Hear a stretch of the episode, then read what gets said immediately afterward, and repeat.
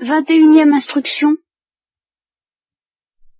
Bon, alors, la parole, on va commencer par la première béatitude. Bienheureux les pauvres en esprit, car le royaume des cieux est à eux. À quoi s'oppose la première malédiction? Malheur à vous, les riches, parce que vous avez reçu votre consolation.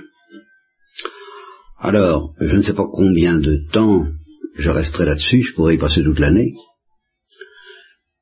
Les pauvres en esprit, c'est à peu près l'équivalent de l'esprit de pauvreté. Alors qu'est-ce que c'est que l'esprit de pauvreté? Ben, C'est probablement pas ce que vous pensez, premier point, et c'est là-dessus qu'on s'arrêtera déjà un certain temps. Euh, ensuite, j'essaierai peut-être de vous expliquer ce que c'est, c'est déjà plus difficile, que ce n'est pas ce que vous pensez, on y arrivera assez facilement, je, vais vous faire parler, vous allez me dire ce que vous, ce que vous croyez que c'est, l'esprit de pauvreté. C'est pas ce que vous pensez, qu'est-ce que c'est, et puis il y a des degrés. Alors, c'est pas ce que vous pensez, je vous donne la parole, ceux qui veulent l'apprendre, qu'est-ce que c'est pour vous l'esprit de pauvreté? Vas-y, Claire. Le pauvre, c'est un esprit Voilà, il y a évidemment des rapports, ça je le dis tout de suite, je te remercie de me m'y amener, entre la pauvreté l'esprit de pauvreté et l'humilité. Et pourtant, il y a des nuances. Alors l'humilité, je vous en parlerai beaucoup plus tard. Euh, c'est entendu, il y, a, y a, y a au moins ça de commun, c'est que l'orgueil, ça colle pas avec l'esprit de pauvreté. Et l'orgueil, c'est ce qui s'oppose à l'humilité. Ça, c'est clair, c'est évident. Bien. Mais euh, l'humilité, c'est quand même euh, une nuance un peu plus subtile. Ça correspond à quelque chose dont je ne suis pas encore en état de vous parler, euh, c'est peut-être plus difficile de parler de l'humilité que de l'esprit de pauvreté. Alors, c'est donc pas tout à fait pareil. Euh, Marinon. C'est un esprit qui accepte d'être pauvre, enfin, enfin c'est quelqu'un qui accepte d'être pauvre, de ne pas être parfait. Enfin, pas de pas être parfait, mais qui accepte d'avoir d'être faible et d'être... Ouais. Ça, c'est ce qu'on appellerait la pauvreté spirituelle, c'est peut-être pas tout à fait ce que j'appelle l'esprit de pauvreté, euh, Marie-Christine. Je pense que c'est les gens qui sont effectivement pauvres et qui, l'acceptent. Oui. Ou bien les gens qui ont de l'argent mais qui, qui en font quand même deux, qui ne gardent pas pour eux. Bien, qui savent être généreux. Donc quelqu'un de généreux serait quelqu'un qui a l'esprit de pauvreté. C'est il y a également un rapport, il est certain que la générosité favorise l'esprit de pauvreté et que l'esprit de pauvreté favorise la générosité, c'est quand même pas tout à fait la même chose. Euh, y a-t-il encore Doudou, vous avez quelque chose à dire? Non, Est-ce qu'il un geste? Non, personne n'a... Euh, bon, quelque chose m'est pas traversé l'esprit, mais qui ça m'a échappé, je crois que c'est à propos de... Oui, ah, euh, vous, vous, tous, tous, une première remarque, alors, vous évoquez, à propos de l'esprit de pauvreté, les richesses. Et euh, bon, la première tentation qu'on a, à, part peut-être Marinon qui évoque pas seulement les richesses, euh, l'argent, mais le fait d'être euh, un pauvre type éventuellement, de ne pas avoir toutes les qualités désirables, de ne pas être euh, satisfait de soi-même en tout cas, et d'accepter que les autres ne soient pas satisfaits de vous non plus. Bon, ça c'est une notion plus générale évidemment que, que l'argent. Mais enfin, vous pensez beaucoup à l'argent, et c'est vrai, c'est ce qui est visé euh, d'abord, quand le Christ dit euh, malheur à vous les riches, il n'y a pas que l'argent qui fait partie des richesses dangereuses à propos desquelles il est difficile de pratiquer l'esprit de pauvreté, surtout si on les a. Euh, alors est-ce que vous pouvez, en dehors de ce que dit euh, Marinon, c'est-à-dire être content de soi, être quelqu'un de bien, est-ce que vous pouvez me donner des exemples d'autres richesses que l'argent? Ah bah oui, alors là évidemment, là comme ça, mais un exemple, un exemple concret. un don qu'on peut avoir reçu. Oui, par exemple.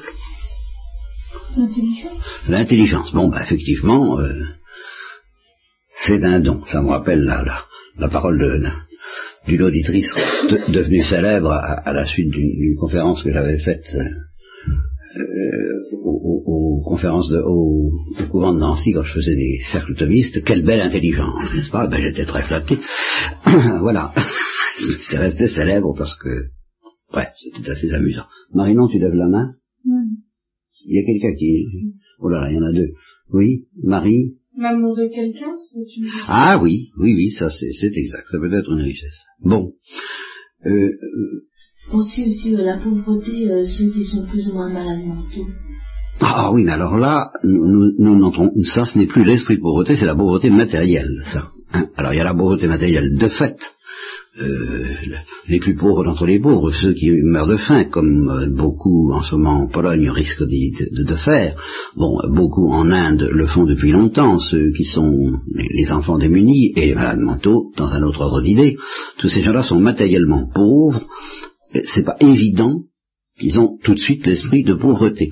Et c'est justement une des transformations extraordinaires qu'accomplit Mère Teresa, c'est qu'elle prend des gens qui sont matériellement au, suprême degré de la pauvreté, mais qui n'ont peut-être pas l'esprit de pauvreté à, l'arrivée, et qui, une fois qu'ils entrent dans la, sphère d'influence, c'est-à-dire dans le mouroir, dans, dans l'orbite, dans l'ambiance de Mère Teresa, acquièrent l'esprit de pauvreté. Mais ça, c'est un grand mystère dont nous parlerons plus tard.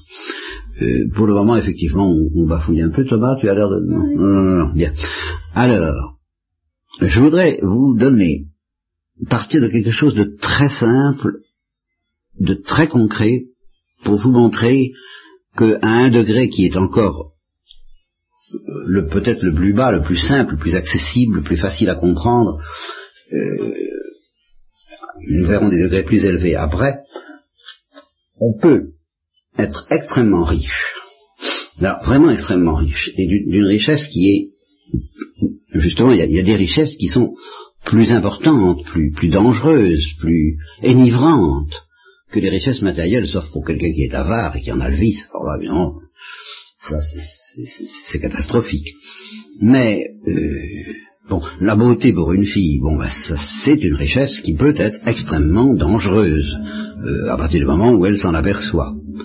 La gloire pour euh, un homme, et je vais vous prendre alors un exemple justement euh, que vous allez vérifier très concrètement qu'il peut arriver, et sans qu'on voit à première vue du moins, que la foi chrétienne intervienne, ni que la grâce intervienne, ni que la religion intervienne, mais on peut découvrir des gens qui sont extraordinairement riches, parce qu'ils ont des dons extraordinaires, qui leur donnent la gloire, et qui semblent avoir l'esprit de pauvreté. Alors je lance ce défi. Est-ce que vous pouvez me trouver un exemple concret? Alors là que vous connaissez tous, qui est très concret, de quelqu'un qui a ou a eu tout ce qu'on peut désirer dans la vie, y compris justement euh, la gloire à un très grand degré, à un très haut degré, et qui a manifesté un incontestable esprit de pauvreté. J'en ai plusieurs d'ailleurs dans, ma manche, mais alors Thomas, le- le- le- le- la gloire du martyr. Évidemment, là, tu vas tout de suite dans les sommets. Je cherche un niveau plus, plus, plus banal. Tu vois, ça, ça vraiment, la, la- la gloire- du martyr. Là, euh, nous, nous parlerons de ça plus tard. Euh, Claire.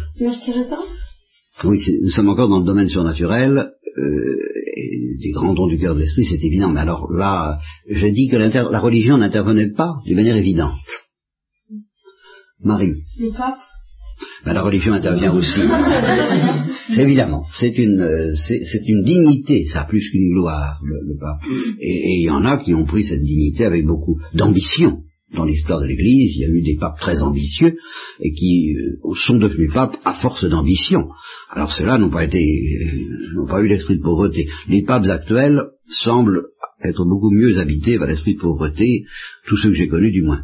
Marie. Oui. Saint-Louis. Alors là, tu vas tout de suite chercher encore quelqu'un pour qui c'est le surnaturel. Moi, je vais chercher beaucoup plus bas, je vous préviens tout de suite. La première chanteuse. Au ras des pâquerettes. Ah, on se rapproche. Euh, Euh, non, oui. enfin, c'est- une autre. Sacha Guitry, le- la, la chanteuse, je prends son nom. Ah, Ève Lavalière. C'était pas une chanteuse, c'était une actrice. Une actrice. Ensuite, elle s'est convertie et est devenue tertiaire franciscaine. Et donc, c'est pas du tout dans ce domaine-là que je vais chercher. Je vais chercher Michel Ah, oui, c'est une convertie. Non, je prendrais quelqu'un qui n'est pas... Deux exemples, deux exemples euh, ils sont peut-être, ils étaient peut-être chrétiens, ils étaient peut-être convertis, ils ont peut-être reçu l'Esprit Saint, je n'en sais rien. En tous les cas, vraiment, leur histoire ne le raconte pas. Euh, justement parce que leur histoire privée, c'était des modestes. Et c'est ça que je trouve tout à fait extraordinaire. Ce sont deux, grands, deux grandes figures de, de, la scène et de l'écran, et c'était des modestes. Je pense euh, à Bourville. Et je pense à Fred Astaire. Qui, toi? Fernandel. Fernandel aussi, bien sûr. Du, de, Louis de Funès aussi. si, c'est très exact. Le père Bro, ah ben c'est beaucoup moins évident. Oui, alors, euh, non, n'accumulons pas. Je vais prendre l'exemple de Bourville pour commencer, parce que c'est un des plus frappants, et puis je vous parlerai aussi de Fred Astaire. Bourville, bon, euh, vous savez que c'était donc un, c'était un extraordinaire acteur comique, il a commencé modestement, et puis euh, il était considéré comme un, comme un amuseur, mais avec un certain mépris par tous les metteurs en scène, tous les intellectuels, tous les, tous les journalistes qui considéraient que c'était un, un rigolo, un comique troupier ou un comique campagnard et que c'était pas un grand acteur. Mais les gens qui avaient l'œil dans ce métier, comme euh, un metteur en scène comme Claude Autant-Lara ou un grand acteur comme Jean Gabin, qui lui alors je ne suis pas sûr qu'il avait l'esprit de pauvreté, Jean Gabin. Oui, ça c'est une autre histoire. Oui, voilà un exemple. Pas évident. Mais Jean Gabin était capable de comprendre que Bourville avait beaucoup plus de génie que la plupart ne s'en doutaient. Et alors, Claude Autant-Lara a décidé un beau jour de faire un, un film dramatique qui s'appelait La traversée de Paris, et dans lequel il donnerait un rôle à Bourville. Ce film était tiré d'une nouvelle d'un écrivain connu qui s'appelait Marcel Aimé, et celui-ci, l'écrivain, s'est opposé violemment à ce qu'on fasse jouer ce, comique euh, grossier dans un film distingué comme celui qu'on pouvait tirer de ses œuvres. Alors là, vous voyez que là, dans la littérature, l'esprit de pauvreté, c'est vraiment très rare. Bon, ça arrive, ça arrive. je, il y a des exemples, ils ne me viennent pas immédiatement à l'esprit, mais enfin. Qui Ah non, alors là, tout, tout pas lui. ah non, celui-là, il avait la foi, une foi profonde, mais, mais là, l'esprit de pauvreté, alors là, autant que je puisse en juger, naturellement je ne scrute pas les cœurs, je dis autant que ça apparaît. De même que je vous donnerai l'exemple de quelqu'un qui, qui, qui, est, qui, qui, est apparu à tout le monde comme assez odieux, comme très orgueilleux, et comme pas ayant du tout, en apparence, je ne peux pas trancher l'esprit de pauvreté, et pour le, qui a un immense génie cependant devant lequel je m'incline et tout le monde s'incline, c'est Charlie Chaplin. Bon, il est considéré comme, il était considéré, pardonnez-moi l'expression, comme puant, comme vraiment odieux. Bien, alors ça arrive.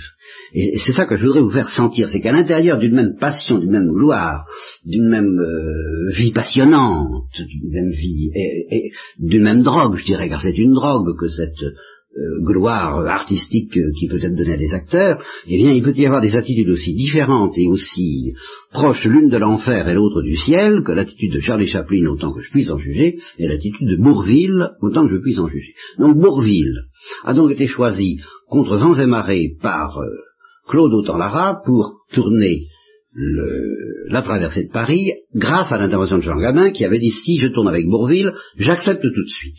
Et Bourville avait été très touché à ce moment-là, c'était encore une fois le, le, le, le comique méprisé de, des gens d'esprit, des intellectuels.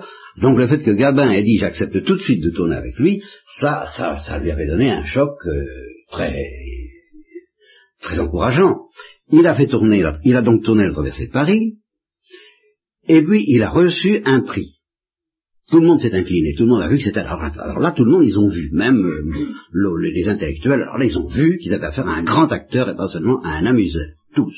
Et alors on lui a donné un prix, le prix de l'interprétation dramatique de... Voilà. Il était dans les Vosges, avec sa famille, à Luxeuil ou à Luc, je ne sais pas, et puis on lui apprend, ça y est, tu as le grand prix de l'interprétation dramatique. Et c'est Sophie Desmarais qui raconte ça. Elle dit, et il a réagi tout de suite en disant, ben, et Gabin alors? Et elle ajoute, ça c'est tout Bourville. Bon, ben ça c'est l'esprit de pauvreté, oui. Ça, c'est vrai. Et d'où euh, une notion qui me paraît très importante pour vous, pour essayer de vous faire sentir, vous voyez, je ne sais pas de définir les choses, je voudrais vous les faire sentir avant même qu'on les définisse, que vous ayez une espèce d'intuition, que des gens peuvent être très riches, même des richesses les plus dangereuses, et je crois que ça sont les richesses les plus dangereuses, parce que les plus excitantes, et cependant avoir l'esprit de pauvreté, eh bien un signe auquel vous, je le reconnaîtrai, c'est la gentillesse. Voyez. Et là, je pense alors à Fred Astaire. J'ai repiqué récemment la remise d'une récompense extraordinaire que les Américains donnent à Fred Astaire. Alors tout, du monde entier, des, danseurs et des acteurs sont venus pour euh, témoigner, puis on a présenté des extraits de sa, danse. Alors j'ai voulu repiquer tous, les extraits de sa danse, et puis j'ai pas voulu repiquer le baratin, j'ai eu tort. Parce que c'était extraordinairement, extraordinairement fascinant et poignant. Il y en a un qui, un acteur, un danseur, qui a dit, écoutez, euh, si vous voulez que je vous dise quels sont nos sentiments à nous, danseurs, en face de Fred Astaire, je peux vous le dire de manière très simple, nous le haïssons. Et il explique pourquoi. Euh, c'est pas de la haine pour sa personne, mais il dit nous sommes tous, nous, travaillons pendant des années et des années pour, pour, acquérir une, acquérir une semi-perfection, il arrive, il pulvérise tous nos efforts, on voit qu'on n'y arrivera jamais, alors on a de la haine pour lui. Et c'était une manière de lui rendre hommage. Et en même temps, eh ben, ils disent tous, il était extraordinairement gentil. C'était, euh, et quand il a parlé, car il a parlé aussi, et j'ai tout de même enregistré quelques-unes de ses paroles, ben, j'étais un peu bouleversé parce que ce type-là ne se prenait pas au sérieux. Ah, il prenait la danse au sérieux. Alors, comme dit une, actrice, avec lui c'était une torture. Une torture parce que c'était jamais, fallait tout le temps recommencer, tout le temps, cent fois sur le chantier, remettez votre ouvrage, tout le temps. Il était passionné par la danse, mais il n'était pas passionné par lui. Il était passionné par la danse, mais il n'était pas passionné par lui. Alors, je ne sais pas s'il avait vraiment l'esprit de pauvreté selon l'évangile, mais enfin, c'est l'impression que ça donne. C'est qu'il se prenait pas au sérieux et que danser avec lui, eh ben, c'était une espèce de, on était dans, dans on, passait dans une autre planète, euh, c'était, torturant parce que c'était épuisant, exigeant, affolant, mais c'était magnifique et il était gentil et, il s'effaçait et il, respectait chacun et quand il a parlé de lui, il, il parle de lui en disant bah oui euh, j'ai beaucoup de mal à euh, comme quelqu'un qui a essayé de faire de son mieux, voilà, qui a essayé de faire de son mieux, comme Jean-Sébastien Bach. Ah, ça m'y fait penser. On a trouvé la messe en si dans un placard après sa mort, et il dit, bah, je me suis appliqué, j'ai travaillé, j'ai fait de mon mieux, comme Anctil aussi, qui a raconté que bah, il avait travaillé consciencieusement, quoi, il venait de remporter tous les prix. Bon, il avait travaillé consciencieusement, et Jean-Sébastien Bach dit même chose, il a travaillé consciencieusement. Je pense que si tout le monde travaille consciencieusement, il peut arriver à faire aussi bien, quoi, voilà. Avec une espèce d'inconscience, presque du don qui lui a été donné. Einstein, c'est un savant dont j'ai toujours senti qu'il était pauvre en face de la réalité, en face du mystère des choses, en face du monde. Et alors là, nous abordons un autre aspect de l'esprit de pauvreté, je vais y venir tout de suite. Mais on, est à l'aise avec ces gens-là, on, on se sent intelligent, on se sent accepté, on se sent pas à, la porte. Alors que beaucoup de savants vous mettent tout de suite à la porte par la manière de parler. C'est un jargon, c'est inintelligible, il, il, tranche. Vous sentez ça avec vos professeurs. Vous devez sentir ça avec vos professeurs. Il y en a qui vous aiment à l'aise et qui vous aident, et puis il y en a qui vous rejettent par la manière même dont ils parlent. Ça se sent. Bon, je voudrais vous, faire sentir ça pour que vous ne me disiez pas, oh ben, euh, c'est pas marrant l'esprit de pauvreté. Ben si, c'est marrant. C'est même, même la seule, la seule manière de vivre qui soit respirable, c'est d'avoir l'esprit de pauvreté. Et ça n'empêche pas d'être passionné par quelque chose. Ça empêche, ça empêche, si par exemple vous êtes médecin, ou vous cherchez la médecine, ou la science, ou tout ce que vous voudrez, ça empêche quand vous êtes passionné par quelque chose d'être passionné par vous. Il s'agit pas de vous, il s'agit, de répudier toute ambition, mais pas tout désir de perfection. Et Fred Astaire, qui était passionné pour arriver à un résultat aussi parfait que possible dans la danse, mais c'est pas pour pouvoir se dire j'y suis arrivé, ça il s'en moquait. Mais il avait envie que, l'œuvre qu'il accomplissait décolle un peu de la terre, et il trouvait qu'il ne décollait jamais assez. Il, disait, allez, il un peu mieux quand même, quoi. Il était, toujours envie de faire mieux, mais c'était pas, il se contemplait pas, lui, en se disant, je vais y arriver comme un type, comme quelqu'un qui fait du saut en hauteur, qui veut décrocher euh, une certaine hauteur. Ça, c'est dangereux, ça, c'est de l'ambition, ça, c'est pas compatible avec l'esprit de pauvreté. Tandis que le désir de sauter de son mieux, de son mieux, honnêtement, et avec la joie de faire des choses qui valent la peine d'être faites. Alors ça, euh, ça peut être très pauvre. Donc il ne faut pas être passionné de soi, il faut être passionné de quelque chose. Et ce quelque chose, il ne faut pas prétendre le posséder. Alors là, je repense surtout à Einstein. Beaucoup de savants, la plupart des savants, il faut le reconnaître, ils veulent, et surtout les biologistes actuellement, ils veulent posséder le réel au bout de leurs études. Bon. Tandis que Einstein, non. Il, voulait le connaître et le comprendre un peu mieux, mais il acceptait de comprendre que euh, finalement euh, il était dépassé. Alors là, voilà une notion essentielle pour l'esprit de pauvreté. Un pauvre, c'est d'abord quelqu'un qui accepte d'être dépassé. D'être dépassé par les autres, d'être dépassé par la réalité, d'être dépassé par la chose même à laquelle il se donne. D'être dépassé. Et qui même qui est heureux d'être dépassé. Qui ne se repose que quand il réussit à être dépassé. Parce qu'il se dit tant que je ne suis pas dépassé, ben, étant donné ce que je suis, c'est pas intéressant. si le réel ne me dépasse pas, il ne dépasse pas mes petites idées, ben le réel n'est pas intéressant. Donc je vais euh, étudier le réel si je suis physicien. Bon, euh, si je veux guérir les malades, ben, il faut que j'accepte d'être dépassé, même par le mystère de la maladie, qui n'est pourtant pas drôle, mais il faut que j'accepte d'être dépassé parce que je dois lutter constamment au service d'une réalité qui me dépasse et qui est le, mystère de la souffrance humaine. Ben, ça me dépasse, et eh bien je vais essayer de servir ça. Vous voyez, on peut mener, encore une fois, une vie magnifique, une vie passionnante, une vie heureuse, avec l'esprit de pauvreté. Et puis on, on peut mener une vie passionnante, magnifique, comme Charlie Chaplin, peut-être à un degré moins, moins inquiétant, Louis Jouvet ou Jean Gabin, et avoir, être beaucoup moins heureux, parce qu'on n'a pas, de la même façon, l'esprit de pauvreté. On peut être un musicien humble, ah, j'emploie le même mot alors là, comme Jean-Sébastien Bach, ou un musicien orgueilleux comme Wagner. Et je vous assure que quand vous écouterez de la musique, vous sentirez bien la différence. Et euh, sachez que votre vie éternelle, là, elle se joue autour de ces choses-là. Il vous est pas interdit d'aimer les choses. Voilà ce que je dire. D'aimer la musique, d'aimer la médecine, d'aimer la science, d'aimer l'art, d'aimer euh, être acteur, si vous voulez, tout ce que vous voudrez. Mais attention à la manière. Donc vous aimerez ce que vous aimez. Il ne s'agit pas de vous aimer vous à travers ces choses-là.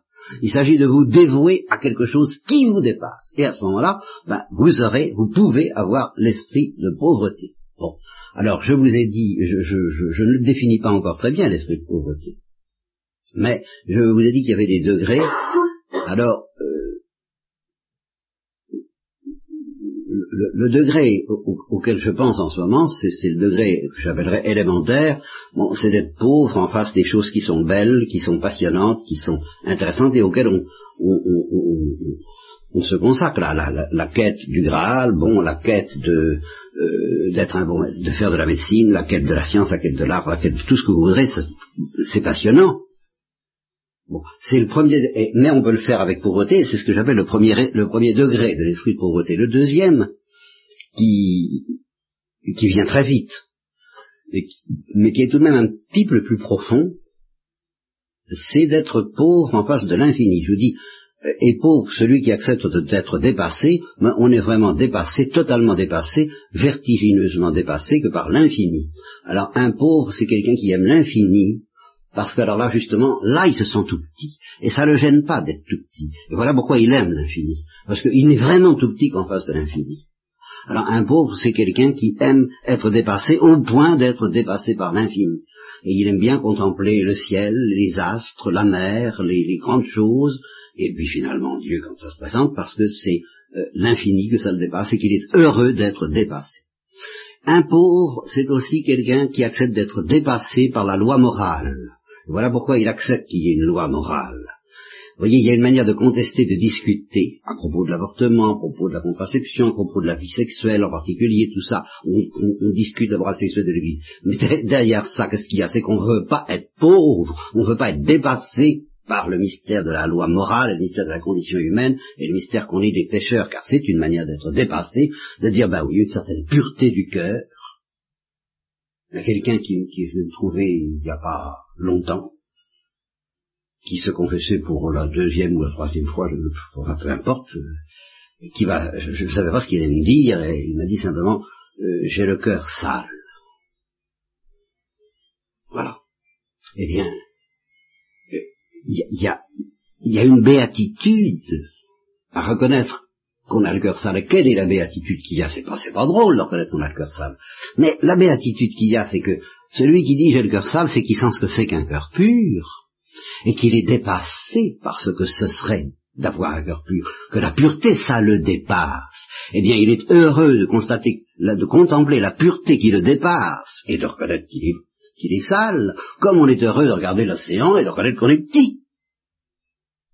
C'est, tout ça, c'est, de la même farine. Tandis si on se met à discuter, à dire pourquoi est-ce que euh, je suis, euh, je le cœur sale, je le cœur sale, tout, qu'est-ce que vous avez dit Hein Alors, on refuse d'être dépassé par ces mystères-là, on entre dans un pays qui s'appelle l'orgueil et le malheur. Malheur à vous, les riches. Et puis, dépassé par la foi. Celui qui est pauvre, celui qui est heureux d'être dépassé, quand on lui présente, quand le Christ se met à parler, qui dit, ben, il faut me croire, et quand l'Église se met à parler au nom du Christ en disant, ben, je suis dépositaire des paroles du Christ et, et il vous demande de me croire, eh ben, il est heureux d'être dépassé par une parole infaillible qui vient de Dieu. Il ne fait pas d'histoire. Il dit, j'y comprends rien, mais je crois. Il n'a pas trop de mal à croire. Vous voyez, tout ça, ça se tient, la pauvreté de la foi. Et puis, alors il y a une pauvreté ultime, c'est celle que n'a pas su avoir le jeune homme riche, et je vous donne comme pénitence, d'ici quinze jours, puisque nous n'en verrons pas avant quinze jours, d'essayer de, de, réécouter au, magnétoscope. Malheureusement, vous aurez du mal parce que nous n'avons pas beaucoup d'exemplaires. Le serment du pape au Parc des Princes, parce que c'est sur le jeune homme riche. Et là, le jeune homme riche, il avait la pauvreté devant la loi, il avait la pauvreté devant Dieu, il avait la pauvreté devant la foi, mais alors devant l'appel à quelque chose de plus fou, alors il est resté triste parce qu'il avait de grands biens et que alors là, il n'a pas su pousser la folie de la pauvreté jusque-là, et ça, nous en reparlons plus tard.